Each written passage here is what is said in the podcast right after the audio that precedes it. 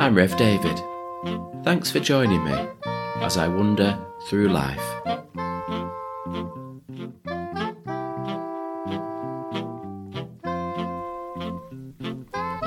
Over the past couple of weeks, the Jesus story has moved on at quite a pace. It's only 24 days since Christmas, and in that time, Jesus has been born, presented at the temple, grown into a man, been baptized, and he's now starting out on his public ministry, and he's collecting together his disciples. Today, we hear of an encounter between Jesus and a man called Nathanael. I'm going to read it to you and then draw a few things to your attention. But just in case your mind wanders, let me tell you what I think is the most important thing for us today. It's just three words God sees us.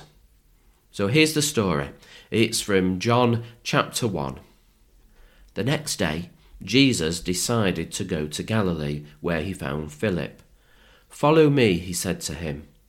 Philip came from Bethsaida, the town where Andrew and Peter hailed from. Philip found Nathanael. We found him, he said, the one Moses wrote about in the law, and the prophets too. We found him.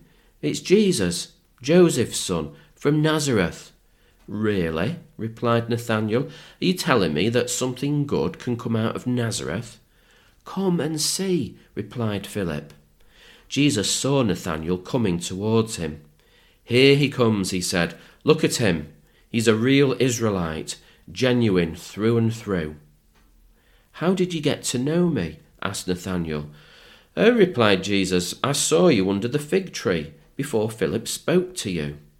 Rabbi, replied Nathanael, you're the Son of God. You're the King of Israel. Wait a minute, said Jesus. Are you telling me that you believe just because I told you I saw you under the fig tree? You'll see a lot more than that.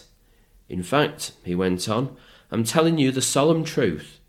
You'll see heaven opened and God's angels going up and down upon the Son of Man. Where to start? There's so much to say about this brief encounter. So let me begin with the phrase that always strikes me whenever I read or listen to this passage. It's when Philip says to Nathanael, Come and see. That is such a challenge to each one of us there has been a Philip in each of our lives, someone who has invited us to come and see. In fact, if you think about it, there's an unbroken chain stretching back over 2,000 years from Philip to us. Can we now take up that role and offer the invitation to someone else? Can anything good come from Nazareth?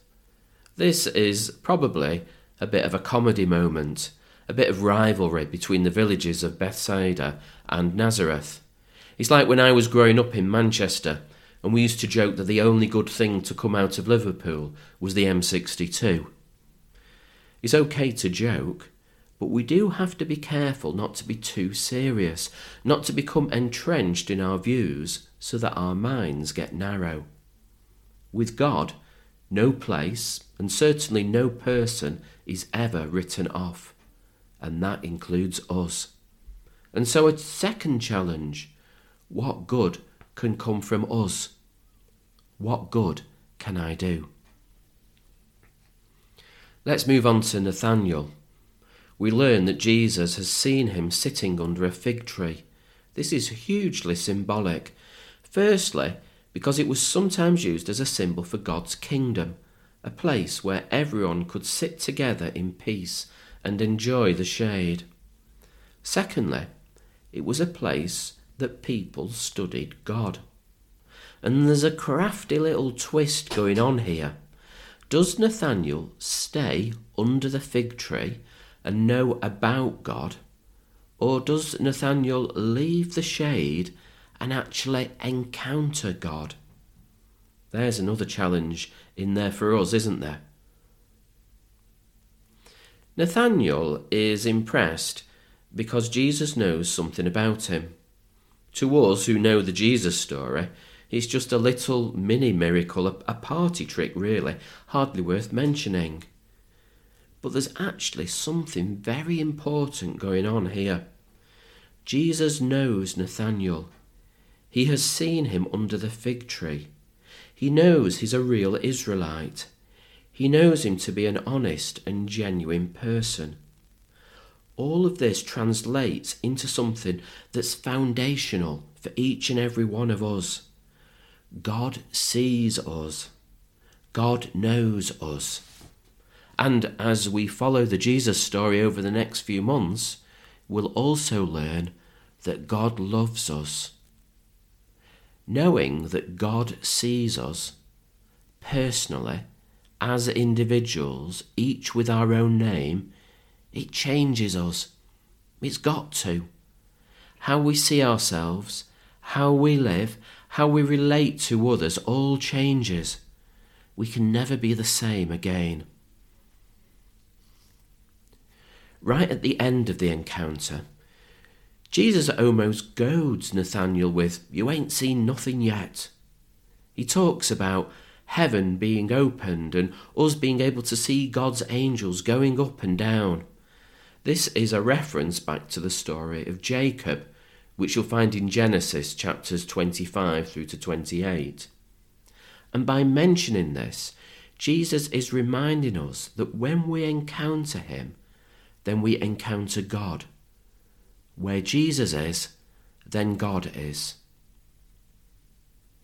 Now that Jesus' ministry is beginning, the world is about to experience a change that is unprecedented. We can see that now as we look back with the benefit of hindsight.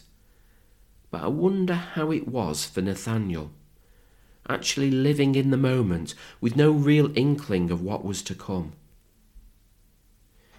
But even with hindsight, we are still in the story it's still unfolding all around us. And how it unfolds is up to us. God sees us. Good can come from us. Who can we ask to come and see?